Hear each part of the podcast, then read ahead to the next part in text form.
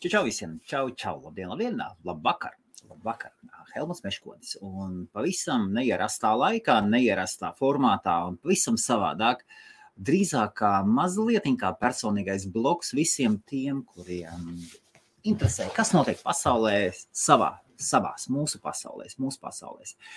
Ja jums patīk ieskatīties citu cilvēku dzīvēs, tad šoreiz es padalīšos, padalīšos ar 12 grāmatām, ar 12 audio grāmatām. Kaut gan nevienmēr man ir tā, ka audio grāmata ir tikai audio grāmata. Un es paskaidrošu, kāpēc, kāpēc šī grāmata, ko man šī grāmata vai šī skaistule dod. Tāpēc, ka grāmata ir vairāk nekā vienkārši ņemts un, un, un, ņemt un nodrukāts materiāls, kuru mēs varam ieelpot vai ielikt plaukā, un plauktā un izskatīties supergudrs. Starp citu, arī strādā. Uh, bet, uh, jā, es parunāšu par grāmatām un paskaidrošu, ko šīs grāmatas man pašam uh, aizstāja ko palīdz atrast, ko es meklēju. Jo katrs mēs esam cilvēks, mēs esam kā cilvēki, kā būtība. Mēs esam salīdzinoši tukši sākotnēji, un tad mēs sākam meklēt variantus vai dažādas nišas, kurās mums patiktu atrasties, un mēs viņās cenšamies cenšamies ievirzīties. Visbiežāk mums tas nesanāk, un tad mēs atrodam jaunas durvis, mēs pielāgojamies, mēs skatāmies, un vienmēr savā izvēlē, nē, starp to, ko vēlamies un nevēlamies, Un mēs apdrošinām par iespējamais un neiespējamais, veicam dažādas iespējas, savu iespēju robežās un turpinam attīstīties un meklēt savu vietu savā savos dzīves posmos. Un man ļoti patīk grāmatas. Man ļoti patīk grāmatas, un tās īpaši, īpaši man patīk audio grāmatas. Ir tā, ka ir kolosāli. Uh, Tagad jādomā, ko var stāstīt. Um, man tētim bija. Man teica, joprojām ir pirts, kura gan vairs netiek apmeklēta. Teicis, bija viens no labākajiem veterināra ārstiem vispār bijušajā Padomju Savienībā. Un ar ļoti daudz draugiem. Vai viņus tiešām varēja nosaukt par draugiem, tas ir viens jautājums. Tomēr ļoti labi paziņas un vīrieši nāca, atpūtās gan ar sievām, gan bez sievām, gan ar mīļākajām, gan, gan visādi. Un nāca un lielākoties spēcīgi, spēcīgi vīrieši, kas dzīvē meklē sevi, kas cīnās par savu vietu pasaulē, nāk un runā. Un ir pirts, ir liela kamīna telpa, citreiz dāmas, citreiz mūzika, alkohols vai kas. Un es tur tāds puišals sēžu, un es atceros, ka man ļoti, ļoti patika sēdēt pie kamīna. Un tās kaut ko darīties, un pie reizes paklausīties, ko viņi tur runā. Un tur bija viss kaut kas. Tur bija valsts ierēģi, tur bija, tur bija, tur bija kaut kādi bandītiņi, nu, nopietnāki, nenopietnāki. Tur bija uzņēmēji, nopietnāki, nenopietnāki. Un ļoti, ļoti interesanti bija paskatīties šajos, šajos vīriešos un paklausīties. Šis ir viens iemesls, kāpēc es taisu tiešraides man liekas, ka man pašam personīgi liekas, ka cilvēkam otrā pusē ļoti bieži patīk paklausīties citu cilvēku viedokļos, īpaši to cilvēku viedokļos, kur cīnās. Um, jā, šoreiz, šoreiz ir tā, ka es, saju, es sajūtu nepieciešamību ieiet tiešraidē. Sen esmu savu podkāstu personīgo arī ierakstījis, jūtos mazliet vainīgs, vainīgs tomēr podkāsts netiek dzēsts, tur, tur, tur viss, tur viss tā, pienāks visam laiks. Man patīk atļaut cilvēkiem atnākt un citiem mūsējiem ieklausīties viņu pieredzē.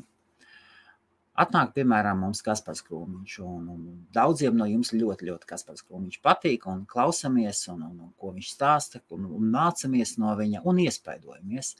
Tad mums atnāk, atnāk Viktors, piemēram, Viktors ar savu pieredzi, saviem veikaliem, ar savu, ar savu pavisam savādāku pieeju, pavisam savādāku pieeju, ar ļoti tīru, skaistu tādu tieši pieeju, ļoti bieži, ļoti bieži tādu ļoti optimistisku, ļoti optimistisku un ļoti, ļoti, ļoti skaisti. Tad, mums, tad mums atnāk tāds cilvēks, tad mums sanāk Zigords bija, tad mums sanāk Dace bija. Mums sanāk bija tik daudz kolosālu cilvēku un joprojām turpināt. Piemēram, daudziem no mums ir visādas, kur man ir. Nu, reku, piemēram, šāda te man jau ar putekļiem noklājusies. Man ir arī audio grāmata par to, kā pelnīt ar nekustamā īpašumu. Ir grāmata, kā pelnīt ar nekustamā īpašumu. Un tomēr šo grāmatu es ne... Šī grāmata nav nekas salīdzinot ar to, ko mums atnes, piemēram, Juris Skutvīts. Tad, kur zemes, fonds un nāk ar savu pieredzi un stāstu, ko viņš ir ieguvis. Nu, lūk, un tāpēc, tāpēc es šoreiz pastāstīšu par vīriešiem un sievietēm, kas sarakstījuši grāmatas, un no kuriem, no kuriem man patīk pasmelties situāciju, un kādos gadījumos un kāpēc. Tātad, oh, komentāri, jā, nebija ievērojis Valts Dalbiņš. Labvakar, Valta, labvakar. No Valta ļoti, ļoti daudziem patīk pamācīties. Jā, Viktors, aha, Viktors, uh, Edgars, labvakar, Edgar. Egars Apiknis ļoti grūti rakstīt grāmatu. Ok, veiksmēji, ļoti, ļoti, ļoti, ļoti tāds, tāds. Par grāmatu rakstīšanu tas ir cits. Labvakar, Mārtiņ. Labvakar. Un tad mana situācija ir sekojoša. Um, mana situācija, es vēlos iet korporatīvajā pasaulē. Es nezinu neko no kā strādā korporatīvā pasaule. Es meklēju paralēli, meklēju paziņas, Tālāk gadus, nu, jā, pirmā mājaslapa vēlreiz tika uztaisīta 99. gadā, kaut kas tam līdzīgi. Un tas gan bija, tas gan bija, viss bija kopēts, copy paste, tur HTML, visādi elementi, štruns ar viņiem. Un, un kopš tā laika ar kaut kādiem pārtraukumiem es esmu meklējis savu vietu internetā. Tagad ir, tagad ir kompānija jau attīstās diezgan tālu un ir izveidojušies paziņas vīrieši. Ir um, interesanti, dažādi, dažādi tādi, tādas atdalītas nometnes, nometnes ar vīriešiem. Ir izveidojušās kaut kādi, kaut kādi paziņas korporatīvā pasaulē, mazi paziņas vēl. Un es sāku būt arvien uzmanīgāks ar to, ar, ar, ar to, kā es novērtēju savas zināšanas. Un ir tāds, ir tāds teiciens, ka 18 gados mēs visi, tad 18 gados cilvēks domā, es visu zinu un visu zinu. Un, un, un 30, 40 gados vīrietis vai sieviete, viņi, ap, viņi apzinās, es lielāko daļu nezinu, un man ir jāalgo speciālisti. Un, un, un, lai, lai sasniegtu to, ko zinu, tad, un tad saka, tā kā 70, 80 gados cilvēks saka, es neko nezinu un neko Atvainojos, neko, neko nepanākšu. Labi, tātad mācāmies no ekspertiem. Skatīsimies, tad, ja jums ir interesanti, ir interesanti, ja nav interesanti. Un galu galā ir tā, ka vispār kaut ko skatoties un mācoties, mēs atceramies tikai 1%, 1-2%. Tas ir pilnīgi normāli.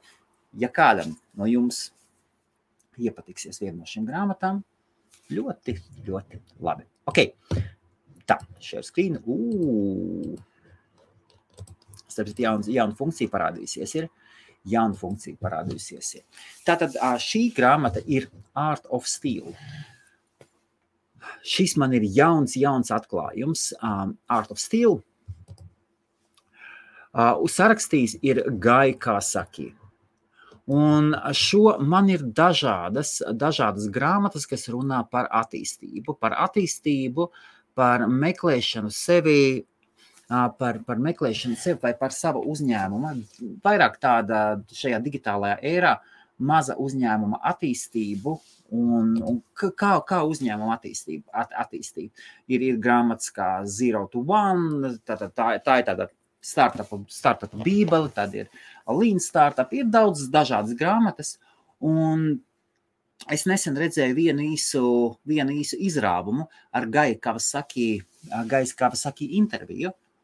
Un viņš mani tā pārsteidza ar šo, to, kā viņš padalījās ar savu pieredzi. Es nolēmu, un tad es dzirdēju, ka viņam šī grāmata rakstīs. Es nopirku šo grāmatu vispār neko nezinot. vispār neko nezinot, un par šo grāmatu, šai grāmatai vispār gandrīz arī nekādas atsauksmes nav. 94 atsauksmes, nu tas, tas, tas nav nekas. Tad, kas ir Gaikavas Saki? Gaikavas Saki ir cilvēks, kas bija, kas bija nu, Apple evaņģēlists. Apple evaņģēlists. Tas ir šis ir cilvēks, kuru cilvēki zināja, ka viņš pārstāv Apple. Burtiski tāpat kā, burtiski tāpat kā Steve Jobs. Šis iespējams bija otrais pazīstamākais cilvēks Apple. Pirmais bija Steve Jobs, otrais bija Gaikavas Saki. Šis bija evaņģēlists, reklamētājs, ļoti optimistisks, un viņš stāsta par savu pieredzi, kā jauniem uzņēmumiem attīstīties, par kādām kļūdām, un kā meklēt investorus, un kāpēc jūs investorus neatradīsiet, un visdažādākais veids, lai kolosāla, kolosāla grāmata, un šai grāmatai es, es turpinu iet cauri, kaut kādas, nu, trīs reizes esmu izgājis cauri.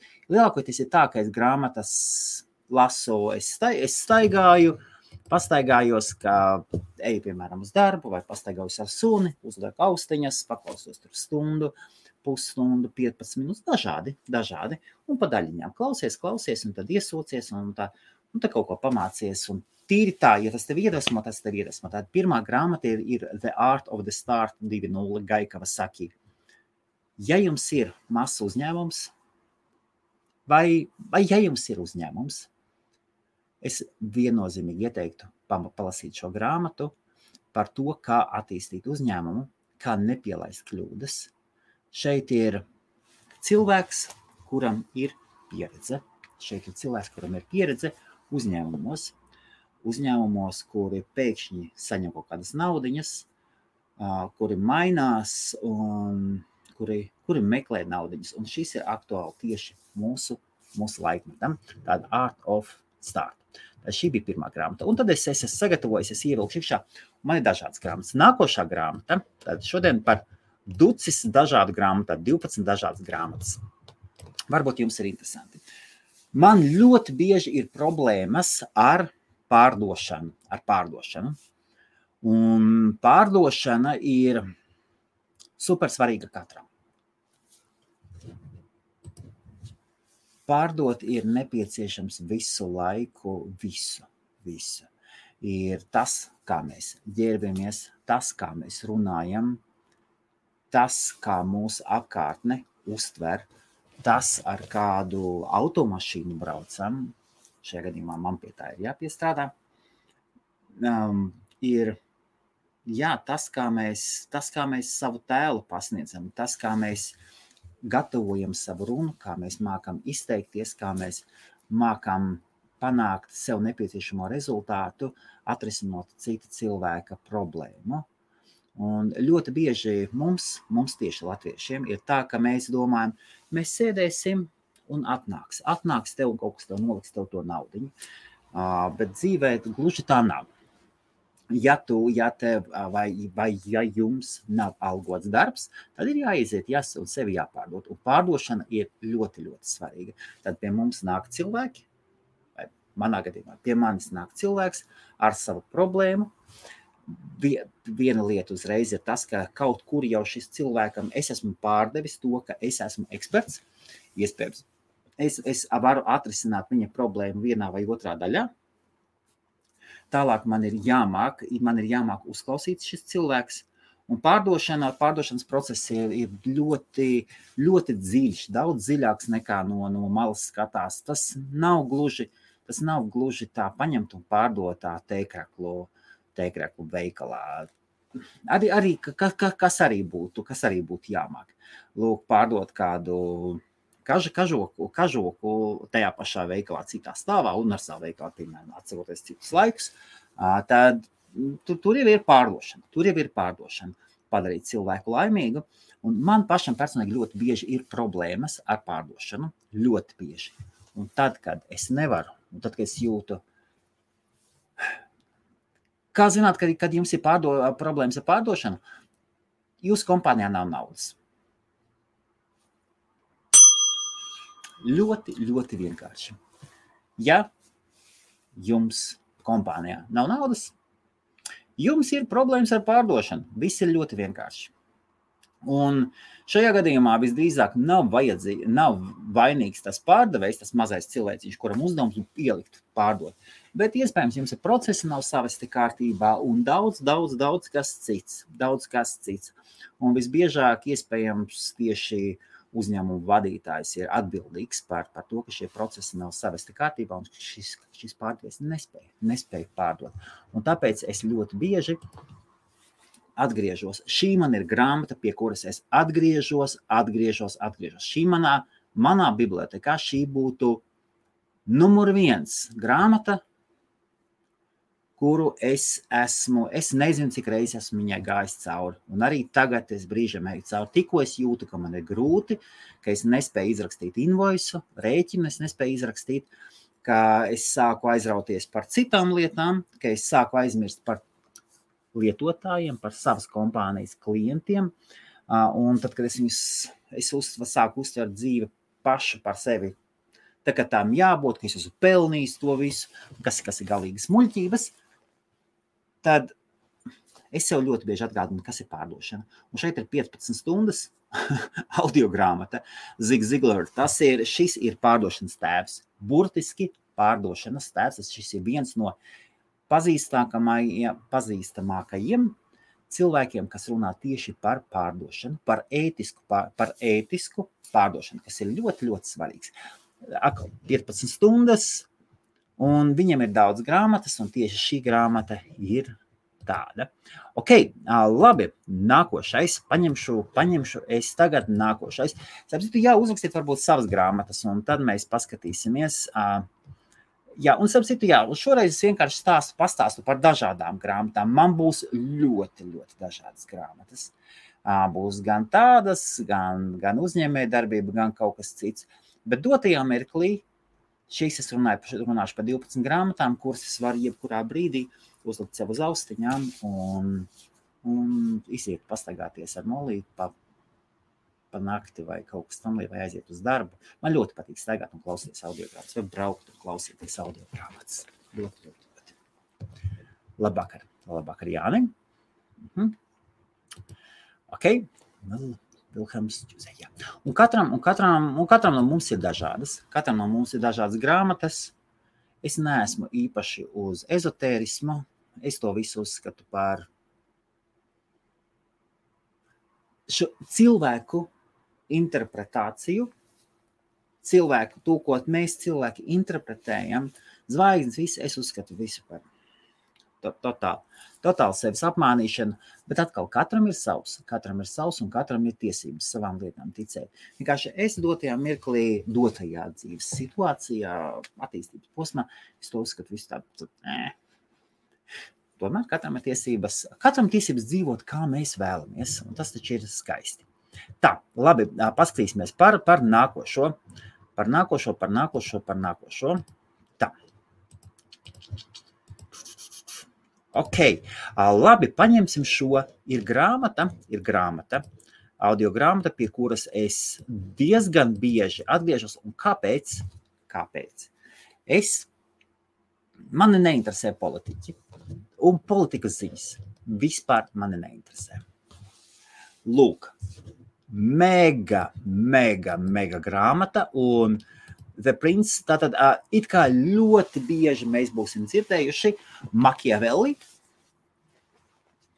Machiavelli es pats personīgi pirmo reizi dzirdēju, tad, kad es sāku interesēties par tupaku, tādu tupaku šukaru un Kaliforniju. Un, un, nu jā, tas, tas ir tāds hip hop, hip hop zvaigzne. Un Un, un, un, un viņš izmainījās, un tiek teikts, ka Tupaks izmainījās tieši tad, kad izlasīja um, princi. Tātad Nikolo Makiavelli stāsta par stā, savācis ir dažādus, tad tur ir daudz dažādu stāsti, un viņš raksta un māca par to, kā dažādi valdnieki, kā ir pārvaldījuši savus īpašumus un vai savas, savas valstis, kā ir cīnījušies par savu varu, un galu galā kādu galu katrs no viņiem ir ņēmis. Un tur ir tā, ka pieejas ir dažādas. Gals ir vienmēr viens un tas pats. Ir nāve, un, un nākošais stiprais tevi apēd. Un, un tur ir interesanti, tur ir ļoti, ir ļoti interesanti par vecās Rietumē Eiropas, par vecās Rietumē Eiropas vēsturi tiek stāstīts. Tātad Itālija, Spānija, Francija lielākoties, ja mēs skatāmies mūsdienu geogrāfijā, mūsdienu geogrāfijas saprašanā, tad princis ir ļoti, ļoti, ļoti interesanti. Un, Es ieteiktu šo grāmatu, ja jūs varat, ja jūs varat izlasīt. Es šo grāmatu vairākas reizes esmu rakst, lasījis. Šī grāmata man liekas svarīga. Ne tikai man liekas, katram politiķim viņam būtu jāzina. Jo šeit parādās ļoti dažādi personības tiki, tipi. Šeit parādās, kā tad vēsturiski, kā dažādi personības tipi ir attīstījušies Un tie, kas ir izsutījušies cauri nāves sliekšņiem, jo tur bija diezgan tie bija smagi laiki, tur bija viena kļūda, un, un, un tu un tava ģimene visi tika sakapāti gabalos. Un tur ir troņu, tiem, kam patīk uh, Game of Thrones, mazliet Game of Thrones, ja, tur, kur visus gali ir nost. Game of Thrones asins ziņā, kas ir ļoti nežēlīgs seriāls, ir nekas salīdzinot ar, ar princi ļoti, ļoti nežēlīgi. Un Makiavelli pašam arī bija iespēja būt par labu valdnieku. Viņš nebija pietiekoši spēcīgs valdnieks, un viņa, viņa līdzgaitnieki teica, ka viņš bija pārāk maigs, pārāk mīksts, un viņam, viņam, bija, viņam bija pietiekoši daudz naudas. Tomēr viņš atļāvās paļauties uz algotņiem, ko viņš pats, ko viņš pats savā grāmatā apraksta, un kas, ka tas uz algotais karaspēks viņam nekad neko nav atnesis labu. Un tad The Prince ir ļoti, ļoti, ļoti interesanti. Un galu galā parāda vienu lietu. Tie, kas ir augšā, neprasiet viņiem, lai viņi ir eņģeļi. Neplas, neprasiet. Tā ir sava pasaule, tie ir savi džungļi, un tur dzīvo tikai spēcīgi, spēcīgi, spēcīgi dzīvnieki. Spēcīgi dzīvnieki. Neprasiet no tiem dzīvniekiem, lai viņi ir labsirdīgās lamas. Neprasiet. Neprasiet. Un, un tāpēc, tāpēc es, es īpaši, šī nav vienīgā lieta par, šī nav vienīgā lieta par valdniekiem vai par politiku, kas man, kas man patīk. Berlusconi, piemēram, sta, man ir grāmata kaut kur, man ļoti, ļoti, ah, man mājās ir nolikta, es zinu, ka es gribēju nolikt sev palasīt. Tieši es biju izvilcis ārā, es biju atradis, kur ir Berlusconi, es gribēju mājās par otru Berlusconi stāsts pārlasīt. Uh, Tātad cilvēks, kas paziņoja, ka ir, ka ir bijis labākais premjeras, Itālijas premjeras 150 gadu laikā, un viens no bagātākajiem Itālijas cilvēkiem, teiksim tā, nevar pārnest pateikt Putins Itālijā, bet kaut kas ļoti, ļoti līdzīgs. Ļoti līdzīgs. Un cilvēks, kuram, ir, nu, kuram bija ļoti nopietnas psiholoģiskās problēmas, slims, psiholoģiski slims, apmāca ar varu, ar būtiski ap, Berlusconi apmāca ar varu, apmāca ar, ar, ar materiālām nepieciešamībām. Viņa seksuālā pasaule vispār bija totāli kreizai. Berlusconi, piemēram, tika noķerts uh, ar, ar, ja es nekļūdos, ar div, Silvio Berlusconi ar 20 kailām sievietēm. Orģija bija uztaisījis, paņēmis 20 jaunas sievietes, nu, bagāts vīrietis, uh, vecās Eiropas labākajās tradīcijās Mēs runājam vēl par nesenu, par, nesenu laiku, paņēma 20 kailas sievietes. Viņas tur kaut ko vēl bija apģērbušas, un tā viņas Skandināvija, Skandināja, Silvija Berlusconi ir pats labākais premjeras vai kaut kas tam līdzīgs.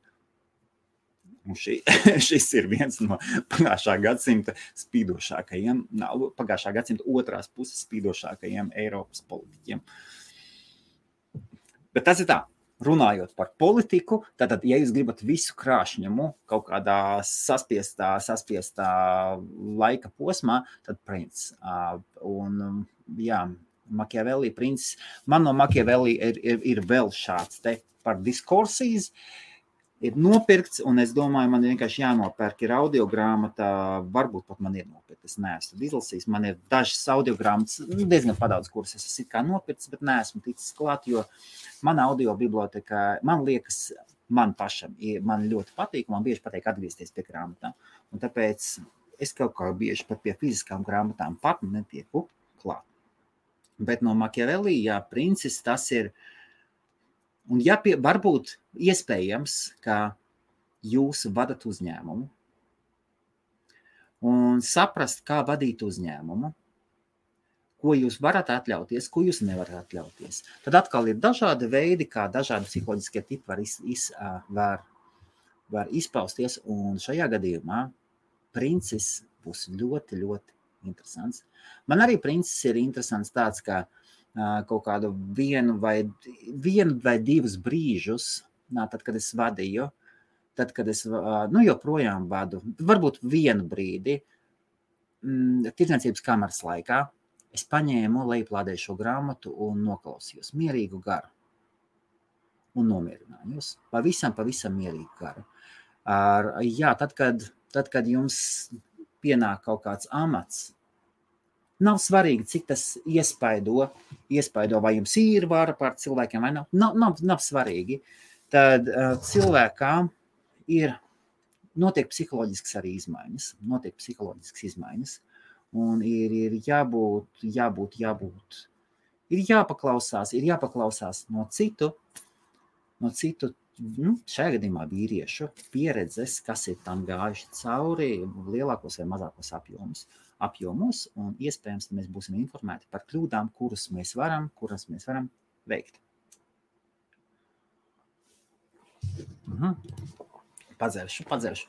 Tad mēs pašlaik ejam 12 grāmatām cauri. Ja jums kādam ir interesanti, lūdzu, starp citu, piesakoties uh, Audible, Audible, es nedodu nekādu savu referālu, referālu linku, neko tam līdzīgu.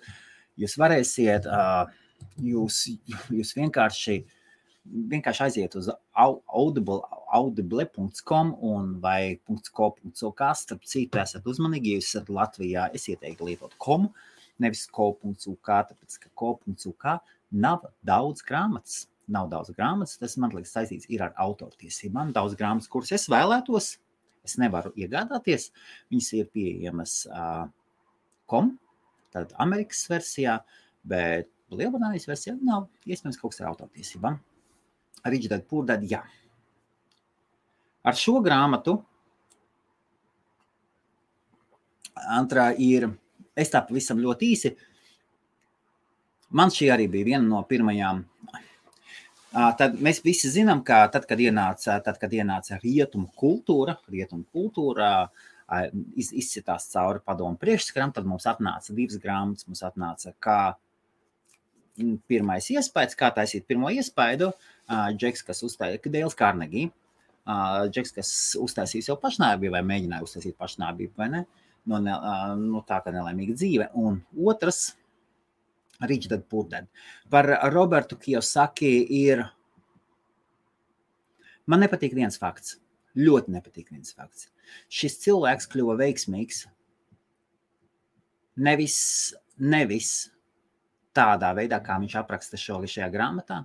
Viņš pasniedz šo grāmatu Roberts Kijosaki, ka viņš ir kļuvis veiksmīgs un šis ir viņas dzīves stāsts. Bet nē, šis kungs kļuva bagāts tikai tad, kad sāka pārdot šo grāmatu. Melis. Melis. Tomēr nu, no kaut ko mums jāsāk, un tas, ka tur, ir, kas, tas, ka tur nav sliktas lietas, un tā ir, tā ir cita lieta. Tomēr pati lieta tas, ka uh, Roberts Kjosaki ir viens no, viens no pārstāvjiem emociju pārdevējiem, emociju, emociju baznīcas pārstāvjiem, tad nu, jā, viņš tāds ir. Un viņi pārdod kursus, viņi pārdod grāmatas, viņiem ir frančīze, viņiem, viņiem ir viss kaut kas tāds, cita pasaule. Tā ir cita pasaule. Personīgi treneri, iedvesmas pārdevēji. Un Es domāju, vārdi man nav jāstāsta. Tur ir daudz dažādu lielu vārdu. Un, un daudziem šie lielie vārdi ir tik labi piešāvušies, ka viņi tā izsavāc. Savāc konferenču zāles, un cilvēki nāk un, un, un maksā viņiem pa desmit tūkstoši, lai, lai pēc tam trīs, četras dienas pasta, pacelt krūtis, staigātu apkārt. Tomēr, ja tas viņiem palīdz būt efektīvākiem, palīdzēt nopelnīt vairāk naudas, kāpēc ne? Uh, Borisa Kuņins. Jā, šoreiz pa viņu nerakstīšu. Nelasīšu. Jā, ne, ne, neteikšu neko. Jā, Kiyosaki. Jā, Kiyosaki filozofija. Jā. Par Kiyosaku paskatieties BBC. BBC. BBC ir uztaisījis vienu stundu garumā British Broadcasting Company, kas saņem finansējumu no valdības, uztaisīja materiālu, kas pilnībā sarāva gabalos Nabagi Josaki. Nu, tā ir realitāte, bet nu, tas tā. Tas tā. Var sakot, ok, tad par princi. Par princi ir tāda lieta, un princis, princis ļoti daudz pastāstā. Tad, ja jūs vadat uzņēmumu, ja jūs vadat organizāciju, ja jūs uh, gribat būt par ģenerāli, ja jūs gribat būt ģenerāli, tad princis būtu jāizlasa. Princis būtu jāizlasa. Karls Marks! Kārļā, tad, marksismam ir, tad marksisms ir ingus, nu mēs dzīvojam pārtikusī resnā Eiropā, un, un Karls Mar Karl Marks un vispār, un Engels teorija ir saistīta uz klašu sadursmēm un uz klašu cīņu.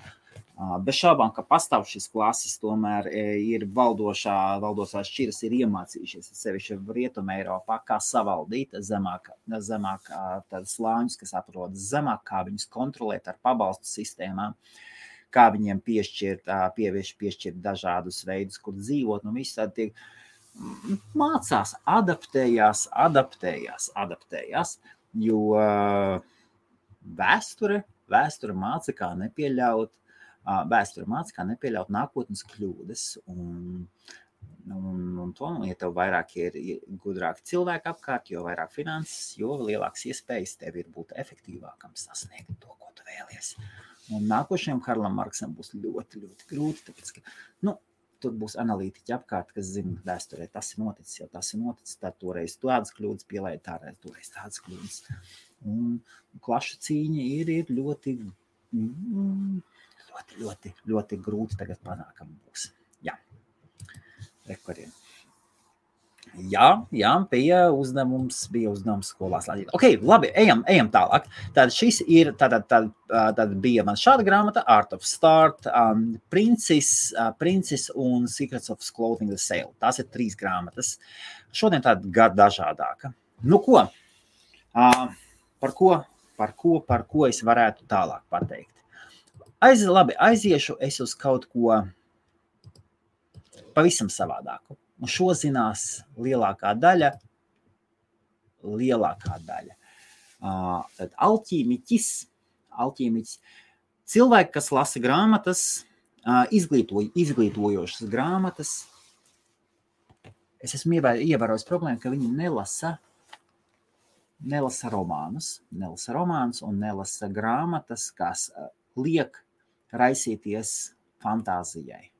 Viena no skaistākajām ideoloģiskajām grāmatām, kāda manā bibliotekā ir, ir Alķimiķis. Viņa var skaitīties par šo grāmatu, var pateikt tā, ka šī ir popkultūra, Tas tāpat kā klasiskās mūzikas mīļotājs saka, ka Vivaldi nav nekāda nopietnā.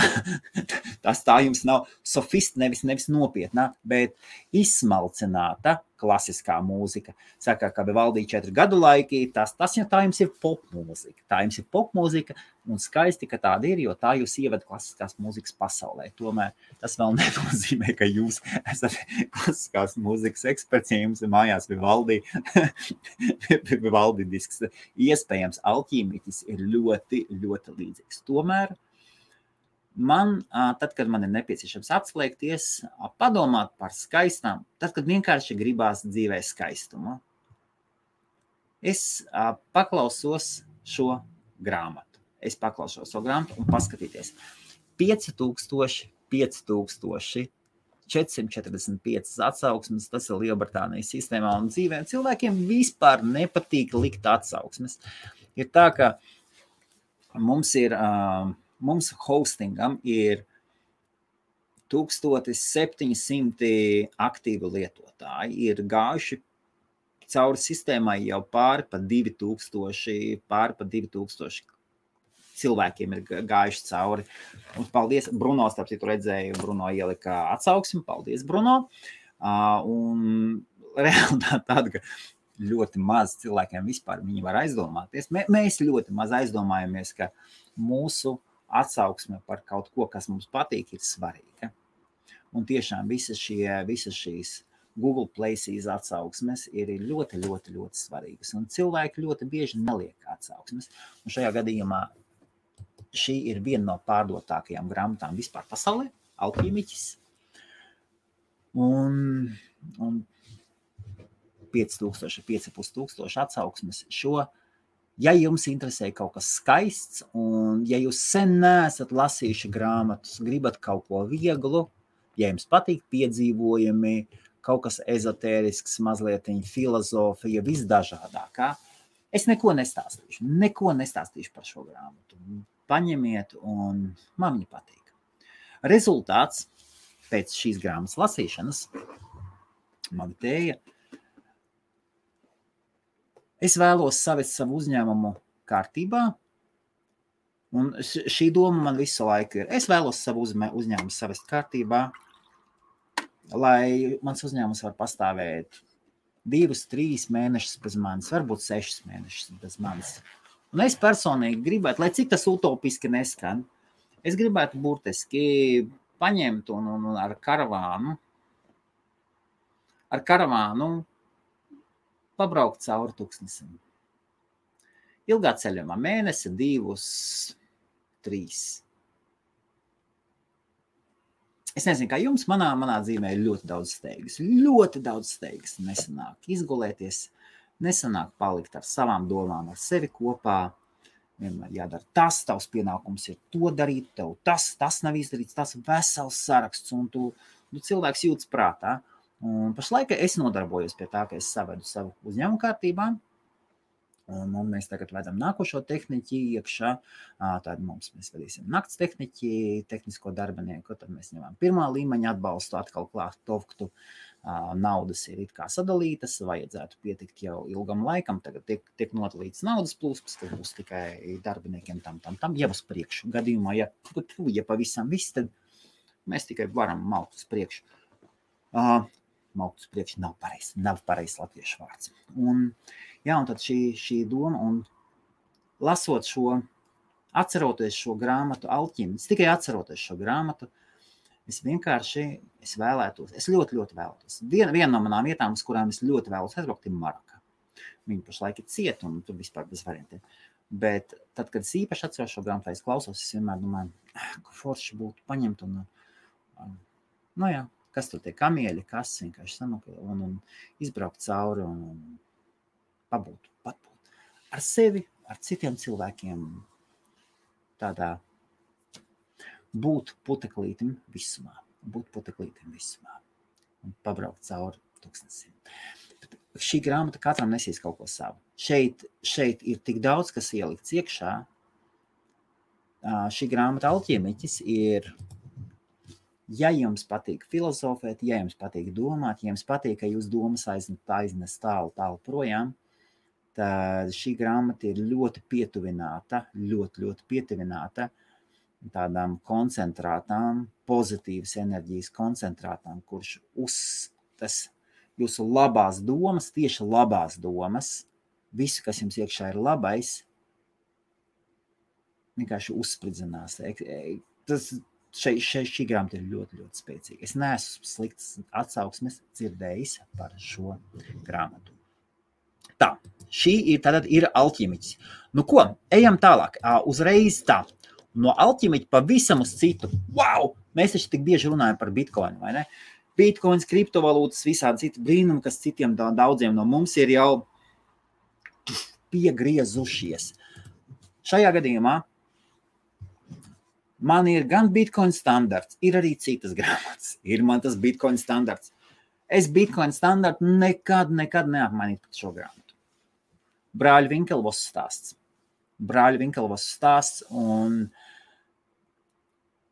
kolosāli, kolosāli, kolosāli par diviem brāļiem, kuri nāk no ļoti labas ģimenes, un kuri ir nostājušies pret pasaules vareno, kuri iet, kuri cenšas pierādīt sevi, sasniegt sevi tehnoloģiju jomā, kuru kontrolē, šo pasauli kontrolē viņu ienaidnieks Zakarbergs, kuram pieder Zakarbergam pieder Facebook.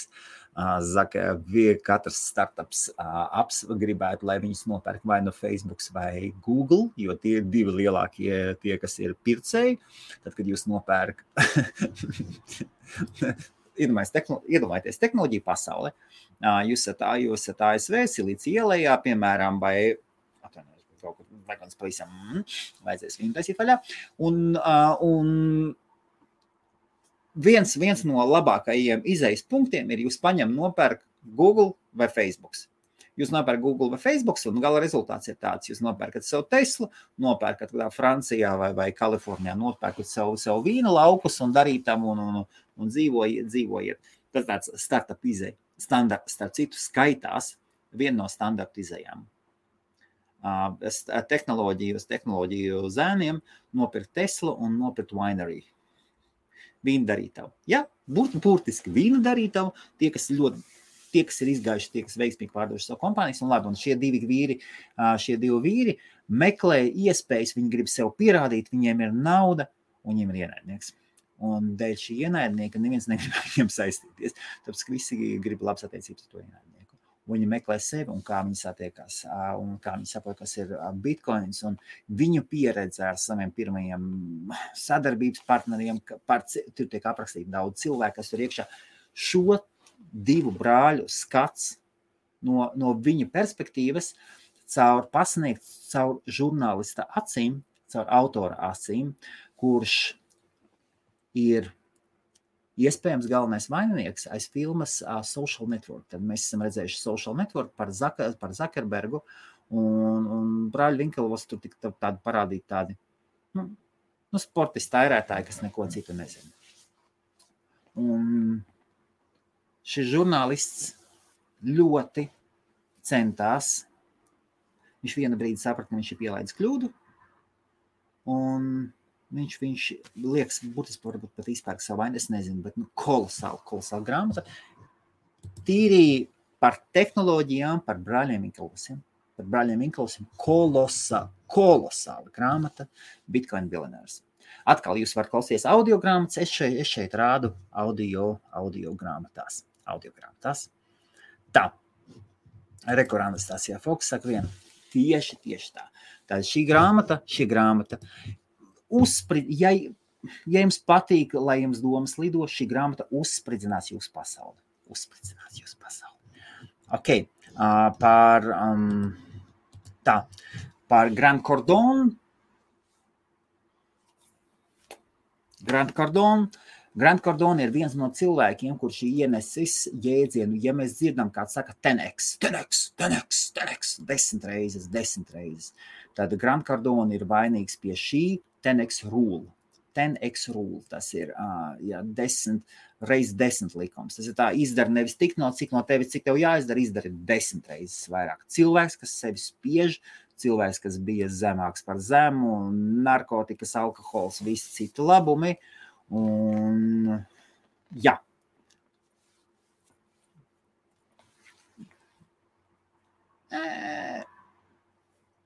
Gan Kardonam šitāte. Šitāds cepurnos, cepurnos. Tomēr e, lietas, ko par viņu dzird, un tad, kad citas pasaules cilvēki sāk par viņu runāt, tad jau. E,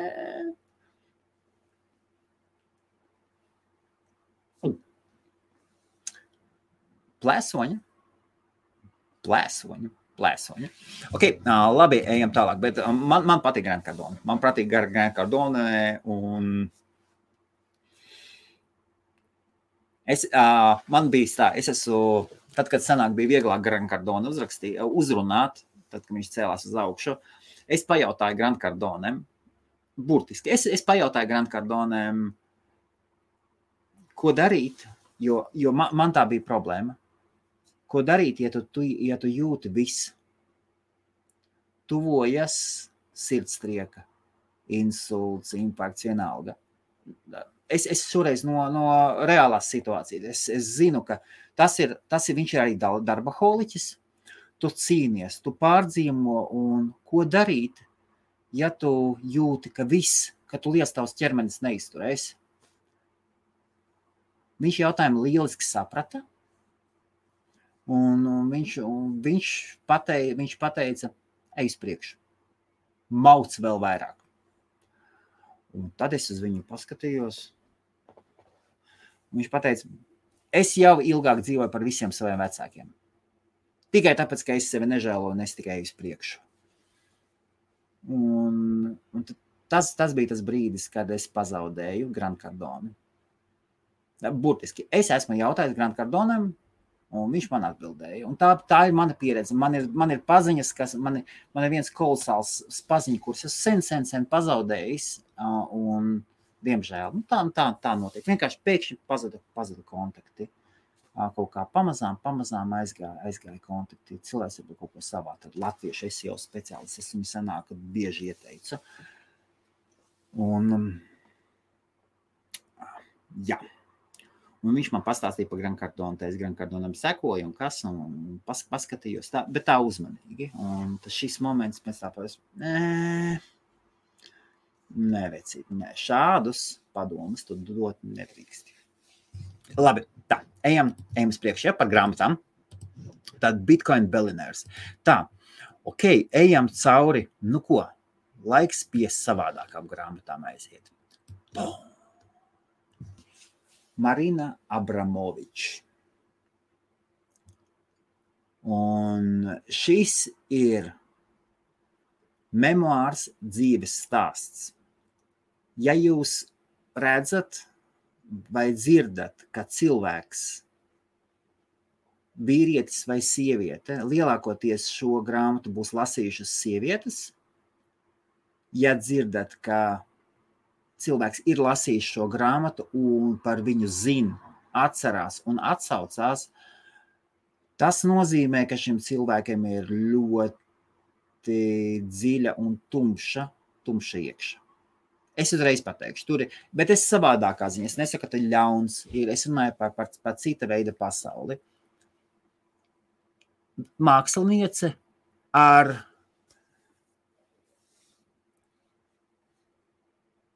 ar pieredzi drausmīgu. Ar drausmīgu, ar, ar ciešanām, ar visu kaut ko. Man bija tā, ka es šai grāmatai gāju cauri, es viņu lasīju, es, es, viņu, es viņu apstājos, es pateicu, ejiet jūs visi, pīp, pīp.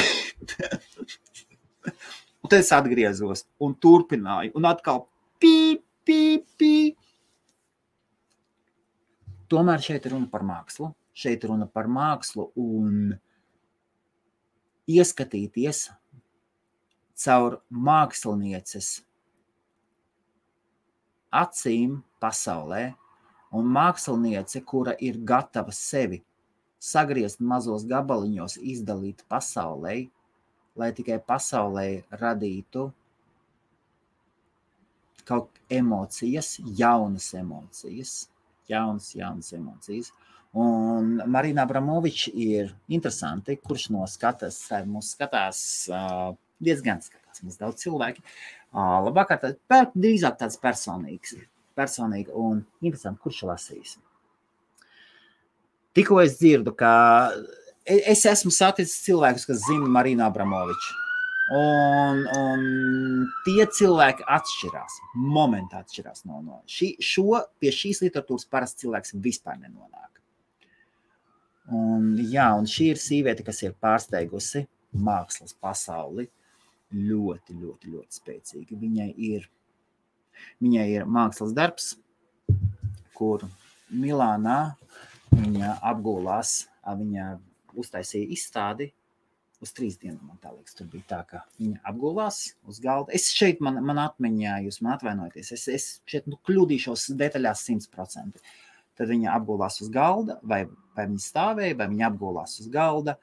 Un tur bija plakāts, varat darīt, ko jūs vēlaties, vai, vai kaut kas tamlīdzīgs. Izstāde un noliktas čēres, blakus tas, kaut kāds zīmolis, tas, tas, tas, un vēl revolveris. Un vēl revolveris. Un cilvēki nāca, nāca, un lūk, arī cilvēki ienāk vienā telpā, viņi skatās, un ko darīt. Paskatieties, ierakstiet Google Marina Abramoviča. Par Marinu Abramoviču ir radikālie kristieši, kuri vienkārši skaļi bazonē, ka viņa ir sātaniste. Nu, radikāliem kristiešiem vispār paziņ, patīk paziņot daudz interesantas lietas, tāpat kā radikāliem musulmaņiem vai, vai citiem, citiem um, dažādu, dažādu mitoloģiju un uh, pasaku piekritējiem. Neatkarīgi no tā, vai jūs esat lielā, lielā reliģijā, kurai tic puse no pasaules, vai esat mazā reliģijā, kur, vai, vai kustībā, kur, kur, tic, kur tic kaut kādiem spokiem. Vai, nu, un kuri zina, kādu likumu ir, lai tiem spokiem tas patīk, lai tas, vai varbūt jūs zinat, kā zvaigznes ietekmē jūsu dzīvi.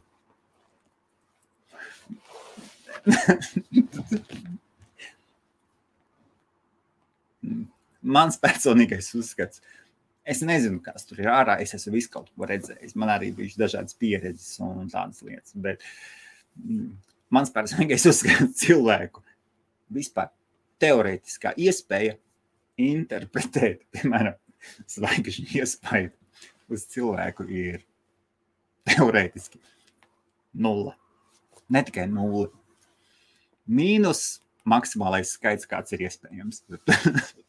tas, ir, tas ir totāls ārprāts. Bet man, man ir draugi, kas ir, man ir draugi, kas ir pa zvaigznēm. Man ir draugi, kas ir samaksājuši. Viņam pliks dibens, bet viņš, viņš ir samaksājis. Sīpora 3.0 ir samaksājis, lai tikai viņš varētu pieteikties kursos, un viņš būs zvaigžņu eksperts. Jo, jo ir, visu, ir viss kaut kas, ir viss kaut kas. Nu labi, tas ir tā. Un, un šādiem cilvēkiem, jo radikālāki, jo radikāli, jo radikālāki šie pasaku piekritēji, jo, jo vairāk viņiem patīk paziņot tādas radikālas lietas, kāds ir satanisms nu, ir nepieciešams, jo tu vairāk jūti, ka tu esi gaismā, jo liekas, ka kāds ir vairāk tumsā. Nu, tas ir tas, tāds, tādas sakritības. Jā, un jā, par Marinu Abramoviču jūs varat paskatīties par viņas izstādēm. Un tātad viņa sēdē, viņa tātad viņa, viņa, man liekas, vai nu bija jau kaila, vai viņu izģērba. Un tad pamazām cilvēki no sākuma baidījās nākt viņai klāt. Tad telpā slēgt. Tā telpa, un skatās, un, un tu vari darīt, ko tu vēlies un nāk klāt un, un aiziet tālāk. Un tad ar laiku cilvēki palika arvien drošāki, drošāki, drošāki. Man liekas, ka tas bija Milānā. Palabojiet man tie, kas, tie, kas zina šo stāstu, vai arī jums ir Google priekšā. Es, es vienkārši spontāni izvilku 12 grāmatas no savas bibliotekas un nolēmu parunāties šovakar. Un kā mainās cilvēku, kā mainās cilvēku emocijas, domas un pieeja, pieeja pasaulē. Šī apzināšanās, tā tā pierašana, vai viņi to var darīt, vai nevar darīt. Un, piemēram, piemēram, tad, kad es Latvijā dzīvoju, mēs nopirkām pitonu. Uh -huh. Mums bija pitons, ļoti skaists pitons. Kaut kur tā fotografija ir, kur mazumā, kas tur, kas tur gulēja Matilda mums piedzima Lielbritānijā. Jā, tad bija, tad bija Luizīta, man liekas, Luizē, Luizē gulēja. Mēs bijām nolikuši pitonu blakus, pitons gulēja terārijā. Un tagad pitonam pirmo reizi mēs tagad liels terārijas un dabūjām mazu pelīti.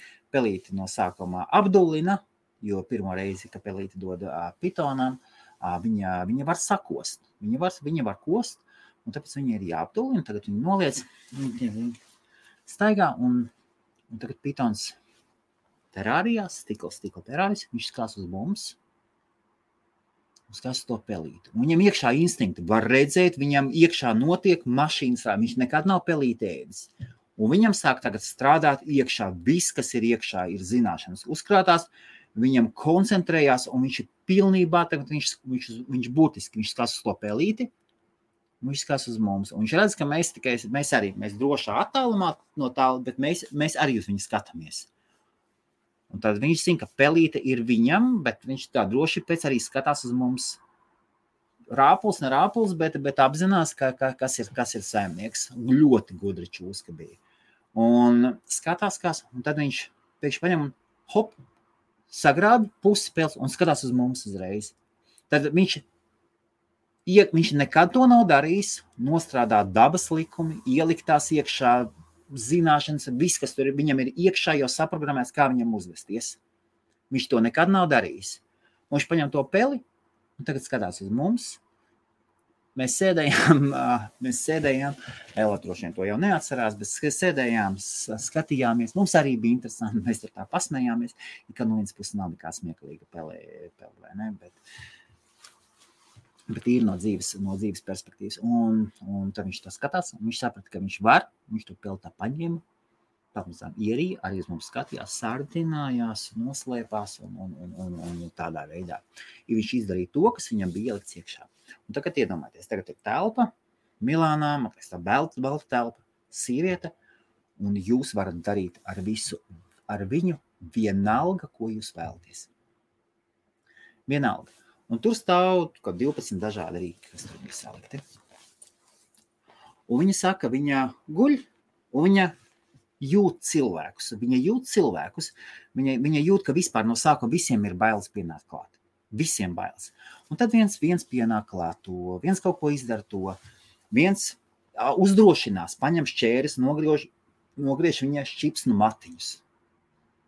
Un tā, uf, un viņš paņem tos šķipsnu matiņus. Un jau visu laiku ar vienu aci, ar, ar vienu aci, viņa gatava visam. Tā ir mākslinieca, kas ir at, at, gatava izdarīt visu, lai, lai pasaulē kaut ko panāktu. Mm, ļoti, ļoti savāda sieviete. Un viņi redz, ka ir viens tāds baigi jocīgais, tāds baigi jocīgais, tāds, es esmu maniņš un kaut kā, viņi, tu, viņi tā, viņi tos, to cilvēku apraksta, viņš sēž un sēž uz viņas kās, un viņa jūt, ka viņai ir tik daudz ļaunums iekšā. Un viņš bija pats pēdējais, kas nāca klāt, viņš, un vai trešajā dienā, vai, vai, tas, vai tā bija viens dienas izstāde, viņš nāca klāt un viņš ņēma pistoli. Viņš ņēma pistoli. Un, un, tie, un cilvēki, kas tur bija, viņi arī to, to vīrieti bija ievērojuši. Un, ja es nekļūdos, tieši cilvēki atņēma viņam to pistoli. Un tur bija pistole, un tur bija loda, man tā liekas, arī kaut kas tamlīdzīgs. Šī ir māksliniece, un viņa, un viņa un burtiski gluži tāpat kā viņa izstādē izgulās, lūdzu, manai dariet, ko jūs mani vēlaties. Tajā pašā brīdī paskatīsimies, kādas emocijas mums visiem parādās. Viena lieta, kādas mēs maskas nesājam, otra lieta ir, kas notiek, kas notiek īstajā pasaulē. Tad būtiski tāpat ir uzrakstīta šī grāmata, un viņas vēsture ir ļoti, ļoti smaga. Ļo, patiesībā grūta, grūta, grūta. Uh, es nezinu, ar ko varētu salīdzināt ar Frīdu. Ar Frīdu varētu. Ar, ar Frīdas, ar to, kā, kā Frīda, kā Frīda nokļuva nelaimē, tad, kad viņai, kad visa pilsēta klausījās, kā meitene mocījās. Tad, tas bija tie, tie kas zina vēsturi. Krīda Kahlo, latviski saka, Kalo, Kahlo, kolosāla māksliniece. Un, un, un, jā, tā. Bet šeit ir Marina Abramoviča. Labi, iesim, iesim uz priekšu iesim uz priekšu, uzreiz kaut ko savādāku. Varbūt kaut ko savādāku, kaut ko, kaut ko vieglāku. Nu, lūk, tad labvakar, labvakar par grāmatām.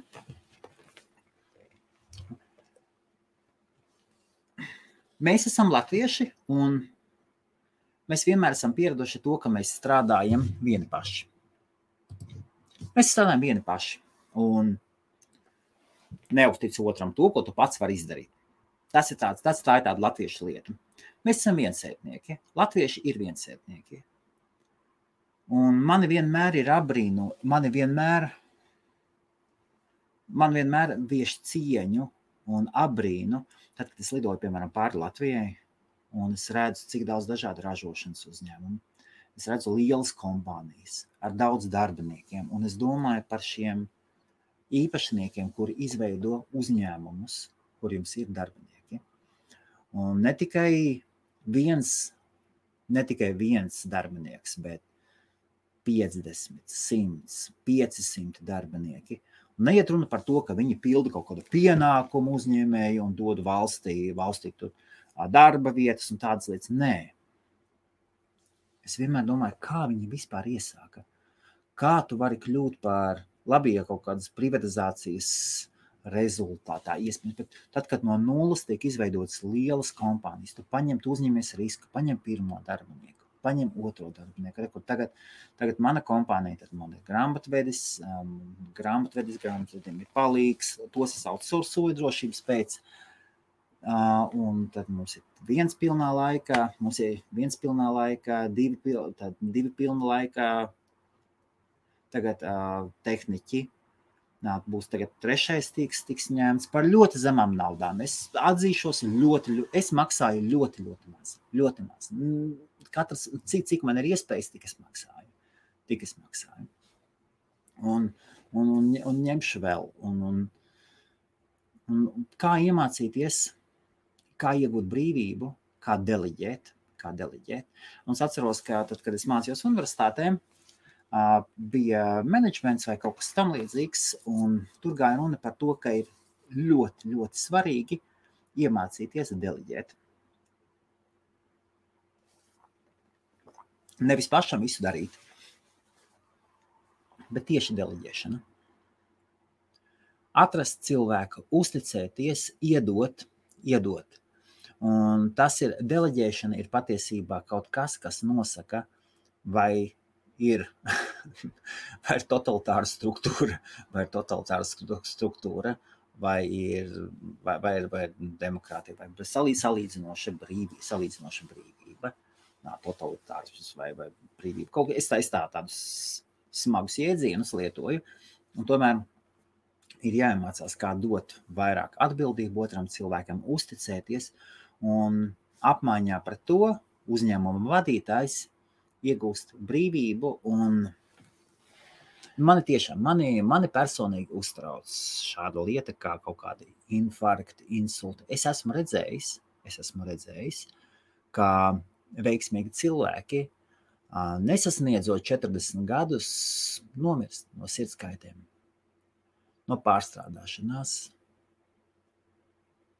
nodzerās, nodzerās Um, par narkotikām es neesmu redzējis vienkārši tos cilvēkus tik vispār nepielaižu klāt. Mani neinteresē pilnīgi, es redzu, es zinu, čau, čau, viss. Man, man pat ne, man, mani pat neinteresē. Un tomēr, kaut gan es esmu redzējis arī uzņēmumu, es zinu vismaz vienu ļoti veiksmīgu, kurš, nu viņš tajā ir iekšā, bet, nu labi, mēs viņu čau, tālu, tālu, bet viņš ir, viņš ir veiksmīgs. Viņš man tur vienreiz savu filozofiju mēģināja skaidrot. Es pateicu, nu, es esmu Eastern European, man, man šito nestāst. man to nestāst. Ne? Nu, jā. un, un tādam iemeslam es cenšos, un šeit ir stāsts par to, kā interneta biznesam, tad mēs paiziem, tad mēs šeit mēs nerunājam par fizisku biznesu,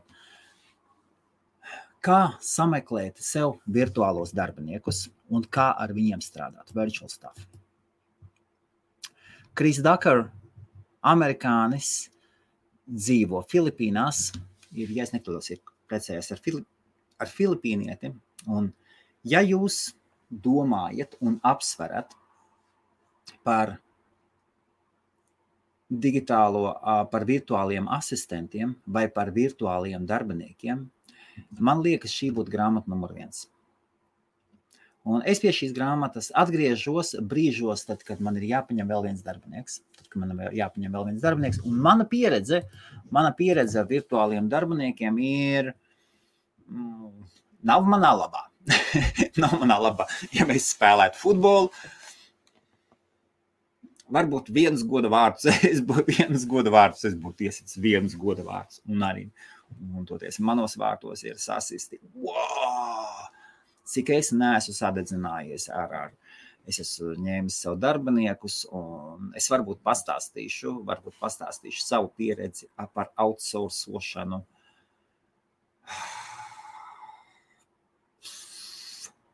Tāpēc ir jāiemācās no cilvēkiem, ka, kas, kas, to ir, kas to ir, kam tas ir izdevies. Kam tas ir izdevies. Un Virtual Freedom, Chris Ducker, vai paklausieties podkāstu, ierakstiet, ierakstiet podkāstu, vai Kris Dakar šeit, šeit ir ierakstiet YouTube. Tad vēlreiz, tad šis ir tieši, ja jums ir online uzņēmums, online uzņēmums, un ja jūs domājat par virtuāliem asistentiem, ja jūs zinat, kas ir virtuāli asistenti, virtuālie darbinieki, tad šeit tiek paskaidrots, kā, kā viņus sakārtot, kā sākt, pamatkļūdas, kādas tiek darītas, un atkal kā šajā visā savā procesā iegūt un nepazaudēt savu brīvību. Iegūt un nepazaudēt savu brīvību. Es šajā brīdī, tad mums ir no stresa limited, un nevienmēr ir no stresa limited. Ir, ir citreiz gadās tā, piemēram, es nesen runāju ar grāmatvedu, un grāmatvedis palīdzi, un pēc tam es viņai uzvanīju, pateicu, es atvainojos, Olga, Es, es, būtu, es jūtos tik vainīgs, es biju stresains. Es, saku, es ļoti atvainojos. Es, es tā mazliet tā gāju cauri. Es, es tā ļoti negribu. Es ļoti ceru, ka es jūs neaizvainoju. Viņa teica, nu jā, jā Helma. А, название вашей компании вас не оправдывает. а, он neapstrādājot, vai, vai, nu, vai, vai nesaskat, vai kaut, kaut, kaut, kaut kas tam līdzīgs. Viņa paskatījās, zvanīs, un tagad, tagad būs konferences, un nav stresa limited, otrā pusē kompānijas īpašnieks. Un tādā veidā, un tā, tas nav labi. Tas nav labi. Un es cenšos, man arī tāpēc kompānijas nosaukums ir nav stresa limita, lai būtu, lai ik pa brīdim atcerētos, ka uzdevums, uzdevums ir iegūt mieru, uzdevums ir mieru, nes labumu un, un, un baudīt, baudīt kaut to laiku. Labi, tu pieņem, tu esi, tev patīk strādāt visu laiku, bet baudīt to laiku tad, kad tu esi darbā. Bez, bez, tā, bez tā negatīvisma. Man negatīvisms pašam ļoti, ļoti, ļoti nepatīk. Un, jā, un no nākotnes uztrauc tādas lietas kā insulti, infarkti vai sklerozes. Tās ir tādas lietas, kas manā kuras, kuras mani personīgi uztrauc, jo es to esmu redzējis apkārt esot, un, un, un vīrieši, kas pēc tam ir dārzeņi. Žēl, ļoti, ļoti žēl par to, cik mēs esam vājas radības. Nu, cilvēki neviens nav teicis, ka mēs esam stipri. Tas, ka mēs esam pakļāvuši visu pasauli, un, un tīģeris, un gliemežs, un lapsas, vēl neko nenozīmē. Vēl neko nenozīmē. Jā. Tā. Labvakar, vai ar uzskaitītajām likstām sirds insults saskars pāris darbinieki, ja, ne, ja neizprot, vai arī saistīto likumdošanu studiju gados bija tā. À, ies, iespēj, iespējams, iespējams, jā. jā. Es, es, es, es, es nezinu, Mār, labs jautājums, labs jautājums. Ar sird, nu, sirds, sirds, tātad gan infarkts, gan insults, tās ir lietas, kas piemeklē visus, piemeklē visus, piemeklē visus. Es skatos no tās perspektīvas, kā uzņēmumu, zinot citus, zinot, zinot citus uzņēmumu vadītājus. Tas man ir tā. Un, jo visa, dažādas psiholoģiskas traumas liek cilvēku izmaina, fiziski izmaina. Paskaties uz Hodorkovski. Hadarkovskis, tātad tas viņš bija ļoti spēcīgs, ļoti spēcīgs, supergudrs un visam. Politiskā var paņēma, iemet viņu cietumā. Pēc tam viņi izlaida ārā, viņš aizmuka uz savu Angliju. Nu, kas, ka viņam ir visa tā nauda? Nu, kas, ka viņš dod navaļņiem naudu? Nu, un kas? Nu, un kas?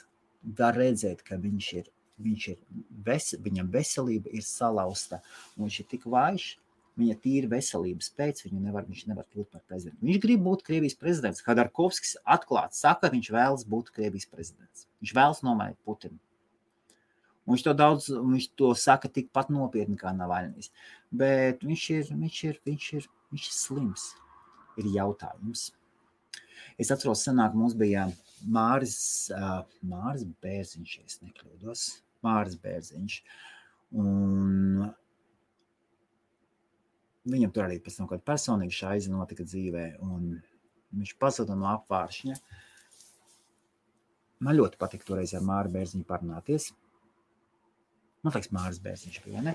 Un viņš teica, ka viņš novērtēja vīriešus, viņš skatās uz vīriešiem, viņš redz, ka tev jau tāda slimība. Tu vēl to neredzi, bet tev jau tur ir slimība. Viņš skatās, tev jau tur tas ir, tev jau to tas ir, tev vajadzētu jau vārds zālītas tādas pēc, tev jau tādas. Un ļoti bieži, es arī esmu bieži satiecies, es bieži citreiz pamanu cilvēku, ka, oh, oh, jā, vecīt. Tas ir tas, kas man uztrauc. Man uztrauc. Es vēlos būt pietiekoši spēcīgs, pietiekoši spēcīgs, enerģisks. Es labāk esmu Berlusconi, nevis, nevis dārzenis, teiksim tā. Teiksim tā. Un, jā, un esmu redzējis ļoti labus, ļoti gudrus cilvēkus. Un es nezinu, tad, kad tev ir. Es no savas perspektīvas skatos, tad, kad tev ir ambīcijas, tad, kad tev ir vēlmes, tad, kad tu vēlies izplest spārnus, tu gribi, ir, daža, ir dažādi tipi cilvēki. Man ir nepieciešams spārni, man ir nepieciešams iesaisties lidmašīnā, man ir nepieciešams. Es, es jūtos, ka tā ir daļa no manis, sēdēt lidmašīnā, ērtā krēslā un stjortē paprasīt kafiju, piemēram, lidmašīnā. Es jūtos kolosāli, lidojot ilgi virs, virs jaunas valsts, ielidojot. Un brī, šādu brīvību uzplaiksnējumi, ilgu uz ilgu man arī nedara. Es, es ilgi nevaru bez ģimenes, ne, bet tā ir cita lieta. Bet tad, kad, tad, kad es redzu cilvēku, kas ir pilnībā piesieti pie ratiņkrēsla vai nu, invalīdi, tad ļoti, ļoti, ļoti žēl. Ļoti žēl. Un es apzinos, ka tie ir vīrieši, kur, kuri, jā, kuriem kur visdrīzāk arī ļoti daudz skaistā vēlas dzīves. Bet tas ir tā. Jebkurā gadījumā, tie, ja jums ir online kompānija, tāda, tāda lūk, un vēl tad mums vēl ir piecas grāmatas. Tie, kas grib iet gulēt, iet gulēt, iet gulēt. Oh, es gribēju atnākt šovakar parunāties un no citas puses. No citas puses un tiem cilvēkiem, kuriem, ja jums patīk sarunas patīk, ieklausīties citu cilvēku domās, pieredzēs, tad iespējams, un šeit es stāstu par grāmatām un salīdzinu attiecībā uz manu šodienas situāciju. Nu, ko? Iesim tālāk, ja? Uh, okidoki, paskatīsimies, kas mums nākošais. Tātad man ir grāmatas. Nu, ko, Rabla, runāsim par, par vīriešiem, tād, vai ne? Un par interesantām lietām. Bang! Giacomo Kazanova. Es meklēju dažādus variantus par viņa dzīvi. Visdažādākos, visdažādākos. Un es atradu viņu krievu valodā. Es meklēju, es esmu viskaut, es esmu podkāstus klausījies, viskaut kas. Un šī grāmata, šis, šis, šis krieva tulkojums, Džokama Kazanovas tulkojums, un Ir, ir Audible, ir iekšā dažas, dažas grāmatas krievu valodā. Labs tūks, ļoti interesanta audio biogrāfija. Man patīk paklausīt, man patika paklausīties un paskatīties. Bez šaubām, ka tur tika viss pārtaisīts. Bez šaubām, ka šī grāmata melo. Bez šaubām, ka viņa melo. Bez šaubām, ka cilvēks nekad nestāstīs visu, kas, kas viņam ir, vai pat daļu tomēr daļu, tomēr daļu no sava skata punkta. Es domāju, ka katrs, kas raksta grāmatu vai kaut kādu savu biogrāfiju, uztaisīs.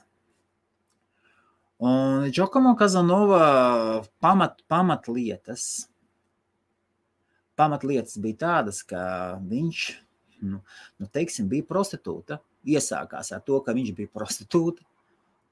Viņu no sākuma īpaši viņu patika, viņu uzturēja vīrieši. Tad viņš bija gan ar vīrietiem, gan tas ir. Tad viena lieta, tas, kas, ir, kas tas ir, o, Kazanova. Nākošā lieta, viņš visu mūžu ir ārstējies no sifilis, kur viņš, man liekas, sifilis vai kas ir. Viņš sevi ar dzīvesudrabu ārstē. Viņš bija domājis, ka viņš sev vairākas reizes bija izārstējis, un to viņš to slimību nekad nebija izārstējis. Tātad es uzreiz tā tādām dažām lietām, kur daudz, kur daudz nezinu, kur daudz nezinu. Un no otras puses viņš bija fantastiski gudrs. Viņam matemātiskā domāšana šāva cauri. Nesalīdzinājumi, viņš bija intelektuālā ziņā, viņš bija pārāks par, par lielāko daļu savu, savu, savu vispār cilvēku, kas bija apkārt ļoti gudrs cilvēks, kam ļoti patika sievietes, kuram ļoti patika sievietes, kuram patika risks. Viņam ļoti patika risks. Viņš bija azartspēlmenis, un azartspēlmeņiem ir, piemēram, Krievu politiķis Berezovskis. Arī azartspēlmenis viņu interesēja risks. Un daudzi viņa līdzgaitnieki viņam to pārmet, un viņi teica, viņš zaudēja, viņš beigās visu zaudēja tikai tāpēc, ka viņam bija, viņš bija, viņš bija azartspēles, un viņam bija vajadzīgs risks. Viņš nevarēja, pa, viņš nevarēja pa mazo spēlēt. Viņam vajadzēja visu laiku pa lielo, viņam vajadzēja blefot, viņam visu kaut ko vajadzēja. Un tāpēc man, man ļoti patika paklausīties un dažus, dažādus variantus. Un šeit ir īpaši interesanti. Es nebiju domājis, ka šeit būs daudz uzrakstīts par to, kā viņš bija cietumā. Un kā viņš mēģināja mukt no cietuma. Un tas, kā viņš apraksta dažādus atkal personības tipus, tas, kā viņš apraksta dažādu cilvēku vājības, kolosāla grāmata. Tieši paskatīties uz vīriešiem un uz sievietēm no, no, no, ar Giacomo, Giacomo Kazanovas acīm. Ļoti, ļoti, ļoti interesanta grāmata. Un tur ļoti daudz kā skaista nav. Tur, tur nav tur ir pedofīlisms, tur ir viss kaut kas. Tas ir uh, liberālisms, tas ir, um, tā ir pilnīga, tā, tas ir cits, cits laikmets, un tagad arī daudz cilvēki, kas, kas līdzīgā veidā, kas līdzīgā veidā dzīvo. Ir, vietas pasaulē, ir lietas pasaulē, ir Jamaikā, ir vietas slavenā, kur, kur daudzi braukt, atpūsties, kā viņi vēlas. Tas ir, Kat, katram ir savs. Man bija ļoti interesanti paklausīties, un es šo grāmatu esmu vairāk nekā divreiz paklausījies, noklausījies. Tīri tā, tu klausies, un atkal no grāmatām mēs nekad nepaņemam visu. Mēs pieņemsim 1-2%. Un man visā šādos stāstos man ļoti patīk, vai biogrāfijos man patīk ļoti paklausīties par to, kā kāds veiksmīgs vīrietis tieši attiecībā par vīriešiem, novērtē citus vīriešus. Viņš novērtē citus vīriešus no savas pozīcijas. Divi vīrieši katrs pilnīgi savādāk paskatīs uz, uz esošo situāciju. Un man, man ļoti interesē. Man ļoti interesanti tādas lietas un paskatīties. Arī paskatīties, kā uz sievietēm skatās. Kādas, kādas viņa atziņas par sievietēm ir. Un tā tad šī grāmata tieši Krievu valodā Lat, uh, latviešu valodā. Es nezinu, vai vispār kaut kas tāds ir. Uh, vis, visdrīzāk ir. Bet es, es nevarēju atrast angliski labu versiju, nekādu labu versiju. Un, un es sameklēju, es sameklēju Džokomo Kazanovu. Džokomo Kazanovu Krievu valodā Audible. Tā tad man šāda grāmata. Ir divas, uh, ir divas uh, grāmatas, kuras es nevaru dabūt. Ir, ir, ir, ir franču, francūžu Libertīne, Libertīne kura, tie, kura tieši ir atbildīga par to, ka Volters ir tas, ir bija tas, kas viņš bija. Viņa Voltera tēvam iedeva nopietnu naudas summu.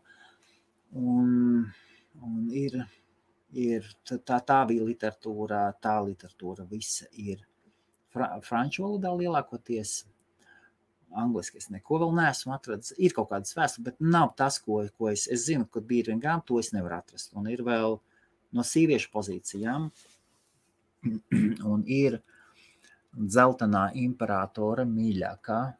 Bija skaitījās viena no, viena no Ķīnas Kleopatra, pavisam, pavisam citu tvērienu, pavisam citu tvērienu. Mēs runājam par zelta puķi, kas staigā pa, pa zaļu zāli, kuram visi klanās. Tur ir pavisam, un es esmu dzirdējis par šo sievieti, ir, grā, ir esot grāmatas, bet es nezinu, kas viņas ir. Gan varbūt kādreiz uzdrošos, ja būs laiks, tad būs interesanti palasīt un paklausīties. paklausīties. Tā, ejam, ejam tālāk. Šad un tad, šad un tad.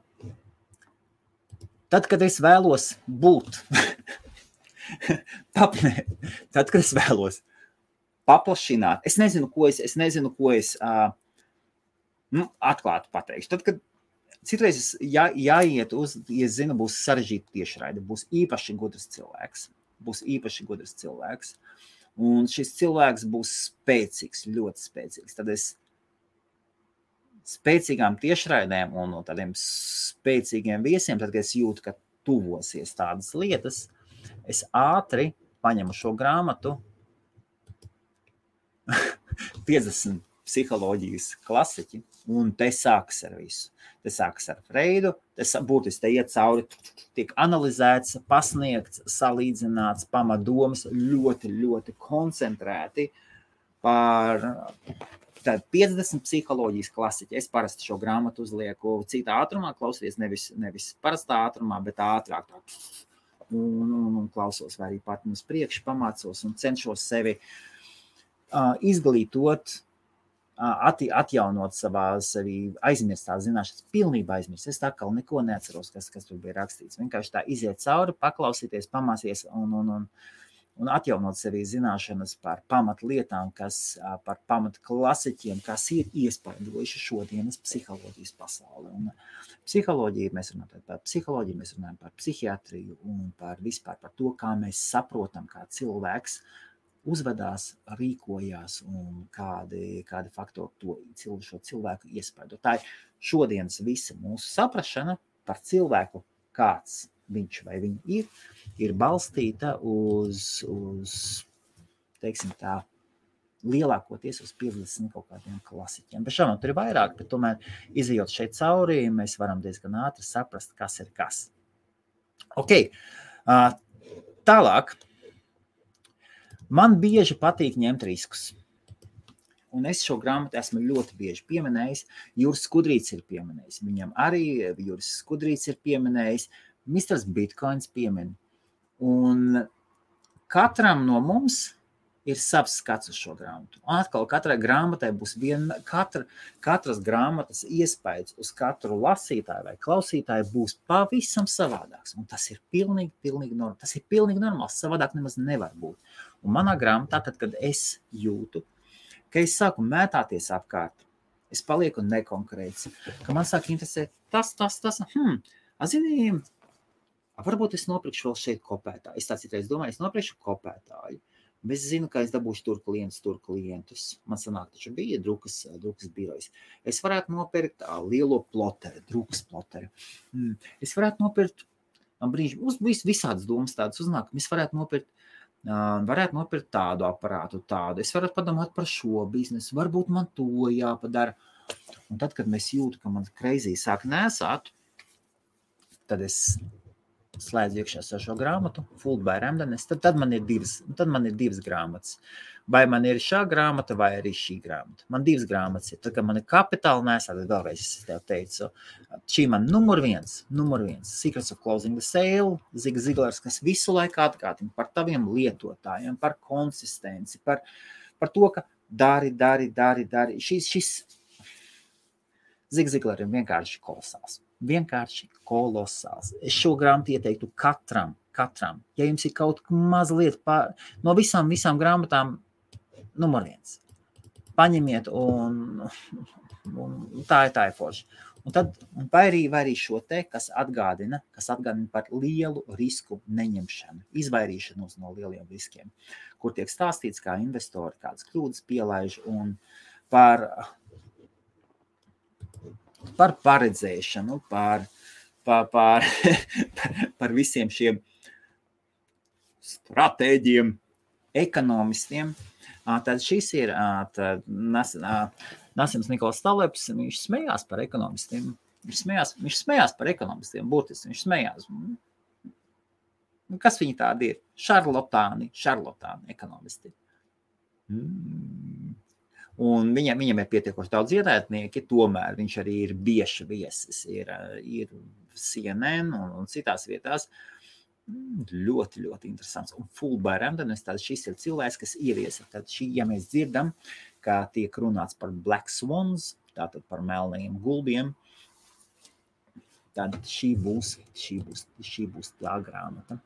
Tātad pamatdoma, pamatdoma ir tāda, ka ik pa brīdim pasaulē var notikt neparedzēti apstākļi, kas pilnībā izmaina esošo situāciju. Skatieties uz, skatoties uz aizmuguri, uz pagātni, analizējot pēc situāciju, pēc tam, ka šis pasākums ir noticis, šis notikums ir noticis, mēs visi varam teikt, jā, tas bija loģiski. bet patiesībā tas tur nekādas loģikas apakšā nebija.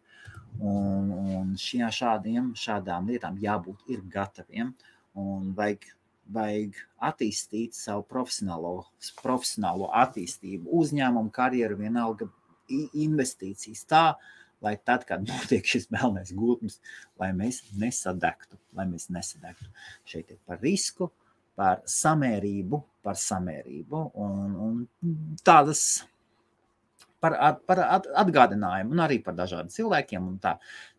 Katrs, katrs šeit paņems kaut ko savu. Es ļoti bieži atgriežos. Es, es zinu, ka es, man vienmēr ir grūtības paskaidrot šo grāmatu. Ja es nevaru paskaidrot kaut kādu lietu, tad es zinu, ka es neesmu eksperts tajā jomā. Jo mēs visi zinām, ka kas ir, kas ir eksperts. Eksperts ir tas, kas savu jomu māca paskaidrot ļoti īsi, ļoti īsi un ļoti skaidri. Tas ir eksperts. Un, ja cilvēks nespēja paskaidrot to, ko viņš domā, viņš vispār neko nesaprot, par ko viņš runā. Viņš nezina. Viņš ir tikai salasījies, viņš ir iespaidojies par kaut ko. Tāpēc šajā gadījumā es, es zinu, ka es nespēju pārstāstīt, bet šī ir viena no grāmatām, kas ir ļoti spēcīgi iespaidojusi. Iespaidojusi gan mani, gan Nu, kas es esmu salīdzinot ar, ar pasaules ekonomikas pasauli? Viennozīmīgi, pasaules ekonomikas pasauli šī, šī grāmata ir ļoti, ļoti spēcīgi ietekmējusi. Un, ja jūs bieži dzirdat mani runājam, ka veiksmi ir svarīgs faktors, mhm, rekur ir. Rekur ir. Un, ja mēs ieklausīsimies, tad paskat, paskatīsimies. Visi šie, visi šie super, mega veiksmīgie cilvēki pateiks, ka viņi bija veiksmīgi Viņi bija ļoti veiksmīgi. Bilz, sākot no Bila Geitsa, ejot uz priekšu. Visi viņi, visi, visi, visi viņi pateica, ka veiksmes faktors bija. Nu, pa, ir ļoti bieži arī jāpaveicās. Ok, tāda vēl divas grāmatas, un tā vēl divas grāmatas, tā. Pavisam viegla grāmata ir šāda, Candīda. Šī grāmata mani ļoti pārsteidza Man ir paziņas, kas ir briti, ļoti veiksmīgi lielākoties un izglītoti, un kuru, kuru kompānijā es īpaši neierakstos, bet ir ok. Ir ok. Un, un lai vairāk zinātu viņa pasauli, un lai būtu vismaz mazliet erudītāks par, par šo pasauli, no kuras viņi nākuši. Es nolēmu palasīt kaut kādus britu klasiķus un kaut ko tādu. Jā, un vai vispār Eiropas, vecās Eiropas tādas pamatus. Nu, lūk, un Voltēra Kandīda.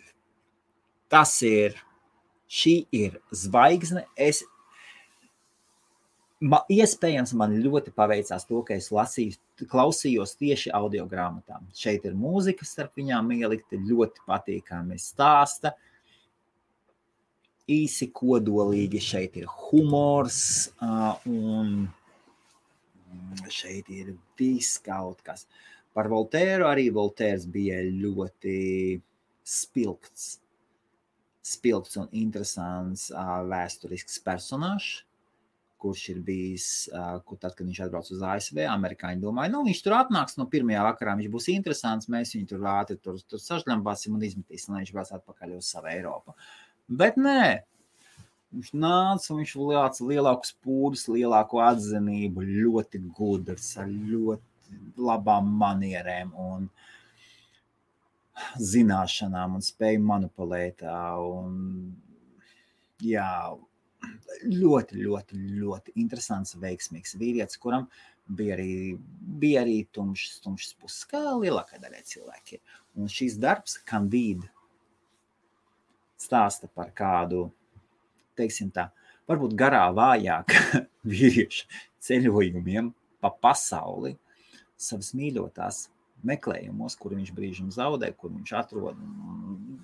Tur, tur dažādi. Un par viņa šī vājā cilvēka, es, es to uztveru garā vājā cilvēka skatu uz dzīvi, ar ko viņš sastopās, un ar kādiem dažādiem cilvēkiem un dažādām kultūrām. Un apraksta, kā tur ir dažādas reliģiskos reliģiskos ģenerāļus, es viņus atļaušos noteikt, un, un, un, un kādas viņam saistības ar sievietēm un, un, un naudu un par. Un caur humoru izceļ ārā ļoti, ļoti daudz cilvēku netikumus. Ļoti, ļoti daudz cilvēku netikumus. Un caur humoru. Tas ir tāds, kandīdi ir fantastisks, fantastisks sajaukums. Humors, intelekta vēsturē, kaut kas, kaut kas fantastisks. Es, kad klausījos, es no sākuma nesapratu, ko būtiski es iesāku. Un tā, nē, nevar būt. Patina atpakaļ. Ok, labi. Ja jūs gribat, ja jūs esat pārbāzts ar, ar, ar pašpalīdzības literatūru, kuras man ir arī šādi te, kā sevi to mainīt, kā sevi to mainīt, jo, ja jūs tāpat kā es gribat, es arī vēlos sevi attīstīt, dažādas lietas. Man liekas, ka cilvēks arī var strādāt pie dažādām lietām un attīstīt vienu pusīti, otru pusīti, trešo. Gluži tāpat kā sportists. Vai, piemēram, sportists iet uz sporta zāli vai, vai kultūras iet uz sporta zāli. Uzsver, ka man tur tas muskulis, pie tā jāapsver, tagad man kājas jātaisa tā, tā, tā. Un es būtiski tāpat cenšos pie sevis strādāt, tīri, tīri citā, tīri citā ziņā, tīri citā, citā ziņā, un es jūtu, tā, te man ir vāji, te man pie tā jāpastrādā, te man pie tā jāpastrādā, te man pie tā jāpastrādā, un tad es to vai daru, daru tā, tā, tā, tā, tā, vai daru, un, un, un klausos, un centos, centos, cenšos ietekmēties. Nu jā, un, un ja jūs, ja jums esat to pārāk daudz dara, darat, tad nepieciešams ir atslēgties. Ļoti nepieciešams atslēgties. Un iespējams, šādi un tad jums jāiet uz basēnu, papildināt, kultūristu papildināt. Tad šāda veida basēns būtu kandīda. Izsist ārā no sliedēm, mazliet viņas satricināt, tā paņemt satricināt. Voltēra kandīda ir fantastisks gabals, un es, es neieteiktu ne šo lasīt ne jaunam cilvēkam vispār. Tas nav jums vajadzīgs, tas vispār nav jums vajadzīgs jauniem cilvēkiem ir pavisam kaut kas cits. Man bērnībā iedeva grāmatas lasīt, kas bija neatbilstošas manam laikam. Neatbilstošas. Man vajadzēja dot pavisam kaut ko citu. Pavisam kaut ko citu. Ne ar, bet, bet atkal, bet atkal. Tas ir mans domas, iespējams, ka ar savādāk nekas nemaz arī nebūtu bijis. Ok, labi, un tad pēdējā grāmata. Pēdējā grāmata ir šī te. The Way of Men. Jack Donovan. Džeks Donovans ir. Pirmkārt, viņš ir gejs. Pirmkārt, viņš ir gejs. Spēcīgs, agresīvs. Gejs. Un pamēģināsim, pamēģināsim sameklēt viņu kuram, kuram nepatīk vāji geji. Viņam patīk uh, vēsturisko geju. Es, pa, es pats centīšos parādīt, Jack Donovan. Reku šāds te. Viņš speciāli iet, un, un, un viņam ir kultūra, viņam ir savu vilku, vilku brālību. Viņš saka, ka cilvēki vispār tagad sēž savā internetā. Viņš par internetu ļoti daudz runā. Viņš runā par, viņš runā par to, kādiem, kādi ir vīrieši, ka kaut kas uzlika bēdīgu sēņu. Mm, kam notika? Kas uzlika bēdīgu sēņu? Kas notika? Angry. angry. Roberts Jukšs. Kas notikās? Nu, droši uzrakstīs, varbūt paskaidrošu kādu domu. Bet jā, jums nav jāpiekrīt ar mani ne, ne par ko, ne ar ko. Atkal. Runājot par gejiem, par gejiem. Esiet uzmanīgi, ko jūs, ko jūs runājat. Pirmkārt, to es pastāstīšu. To es tā, šo grāmatu man vairs, tad šī grāmata, droši, droši pas, pasaki, Robert, kas, kas, tevi, kas tev nepatika, jo, ja tas ir pa gejiem, tad šeit, tad šeit, ir, šeit es veikšu mazu izglītojošu darbu. tad šo es taisīšu ciet, jo man šī grāmata ir priekšā. Ja? viņa ir plāniņa, viņa ir plāniņa, un tāpēc vairāk ekrāns nebūs jārāda. Uh, uh, šī, uh, un, mēs neapzināmies, mē, mē, mēs neapzināmies, cik, jā, à, à, nu tad, jā, man parādās, man vienkārši parādās laiks, tur tāds, tāds, tāds un pēkšņi es redzu tādu bēdīgu sēņu, viens ir kāds uzliks, es uz, uzlieku virsmu, nu vienalga, klāt, ejams priekš. Man bija tā, ka mēs braucām ar vienu veiksmīgu vīrieti mašīnā un vienu sievieti aizmugurē. Un reliģiskā, reliģiska sieviete aizrautīgi sāk stāstīt par reliģiju vai par kaut ko citu. Un kādi geji ir? Es paskatos blakus uz to vīrieti, es tā pasmaidu, šis vīrietis arī smaida. Un, un mēs vienkārši braucam tālāk. Un viņa ja viņa būtu zinājusi, ka šis vīrietis ir, ir gejs, viņa nekad neatļautos neko tam līdzīgu darīt. Nekad. nekad. Un tiešām par, par cilvēku seksuālo cilvēki ir dažādi, un tas neko neizsaka. Tomēr agresīvi geji, tādi karotāji, ū, man jau līdz uh,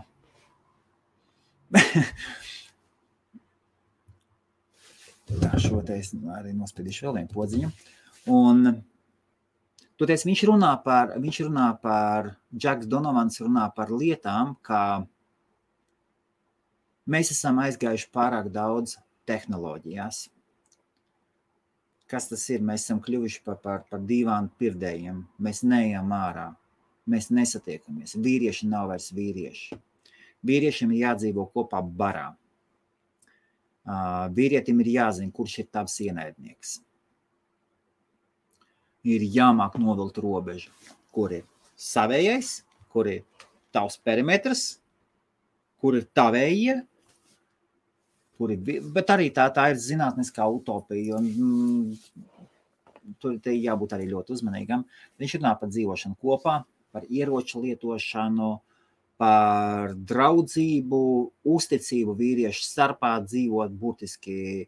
Nu, Teksasā tur tādas kopienas ir. Tāds, Teksasā starp citu ļoti nopietnas kopienas ir, kur tieši vīrieši šā, šādi arī dzīvo. Viņi pērk ap zemes kopā, viņi veido savas tādas, tā kā, un viens otru piesēdz, nu, kopienas. Kopienas tur tā, tur tā savādāk. Jā, un, un The Way of Man. Tad, kad es jūtos slikts vīrietis, kā vīrietis. Es neteikšu krieviski, es varētu krieviski pateikt. Tāds, nu, tāds, tāds puņķis uzrāts. Tā kā tu sajūties, ka tu pavisam esi kļuvis vājš, ka tev pietrīks, pietrūks mazliet čingiskana asinītes. Tad ne, arī ne čingiskana asinītes. Nē, nē, nē, nē, nē. Tad, kad tu zini, ka ma manā pasaulē, tad, kad es zinu, ka es kā vīrietis neesmu pietiekoši spēcīgs, ka esmu pārāk vājš, tad es atgriežos pie, šī grāmata, pie šīs grāmatiņas par pamatlietām. Šis ir hardcore, šis ir hardcore. Tā ir, tā ir filozofija, crazy un nav, nav slikta, nav slikta. Mums tas ļoti, ļoti paskatiet, paskatieties, paklausieties, piemēram, Jack Donovan podkāstus, paklausieties kādu podkāstu vai ierakstiet YouTube Jack Donovan. Un nevis tad, kad viņš runā, jo tad, kad viņš pats iet un uzstājās, tad, kad viņam ir speeches, tas ir baigais tāds. Bet tad, kad viņš tiek uzaicināts kaut kur par viesi, tad, kad uh, Džeks Donovans tiek uzaicināts kaut kur, kaut kur par viesi, Un, un, un, un, un tad, kā viņu izprašņā, citi vīrieši, vīrieši, kas jau stabili stāv uz šīs pasaules, un viņi uzaicina cilvēkus, kurus viņiem patīk uzaicināt. Es arī, piemēram, es taisu ļoti bieži tiešraides, tāpēc, ka man patīk. Ja man neinteresē cilvēks, cilvēks tad nu, man nav vajadzīgs. Ja es, es uzaicinu cilvēkus, kuri man interesē, kuros es vēlos paklausīties, un kuriem un tad es šādu un tādu atļaujos tur ielīst pa vidu, citreiz vairāk, citreiz mazāk. Bet cilvēki, kur ir interesanti, un, un šādi intervētāji, tad, kad uzaicina Džeku Donovanu, tieši kuriem ir savi podkāsti vai citi rakstnieki ar saviem podkāstiem, ir super interesanti. Un uh, viena sieviete bija uzaicinājusi, un viņi, viņa par radikāli, skandināvu radikālisti vai kaut kas tāds. Viņu uzaicināja, tas bija totāli crazy. Super podkāsts, es neatceros, kā saucās. YouTube, YouTube ja ierakstu Džeku Donovanu. Tur būs, tur būs tikai bildīties un tikai, tikai audio varēs klausīties. Un patiesībā kolosāla saruna par, par to, kādi vīrieši ir kļuvuši vāji, kāpēc Eiropā ir ļoti vāji vīrieši. Tieši par vīriešiem, par vājumu, par to, cik nepieciešams būt stipriem, par to, ka nepieciešams piesakt vienam otru un par, par tādām labām lietām. Par labām lietām. Tāpēc iespējams jums bija interesanti. Ja nebija interesanti, nu, ko es varu palīdzēt? Man viss ir dzīvē kārtībā. Tad, tu, ja nebūs tāpat, būs viss kārtībā. Vēlu visiem visu jaukāko, un IBF mēs turpinām laist cilvēkus, un nāk cilvēki, kuros iekšā, iekšā sēž plēsējs. Man liekas, katrs no mums, un jūs, ja jūs esat vīrietis, visiem vīriešiem, nu, bez šaubām, katrs mēs zinām, kāds mums ir šis plēsējs. Tad, kad ir iet pret likumu, pret kas, tad, tad tas plēsējs ir jāsavalda. Man ir, es skumjām atceros savu paziņu no Latvijas laikām, kurš man pateica, ka viņam patīk jaunas sievietes. Un viņš zina, ka tas ir aiziet likumā, un es uz viņu skatījos tā, Viņš sev valda, viņš staigā uz baznīcām, uz visu. Viņš sev valda, viņš dara visu, lai, lai tādās situācijās nenonāktu, lai tur nebūtu. Nu, tu... Ir dažādi. Mēs esam dažādi. Toties man jau liekas, vīrietim ar to plēsoņu iekšā ir jādraudzējas. Un jādzīvo nebūsim par veģīs. Ja? Visiem jauku vakaru!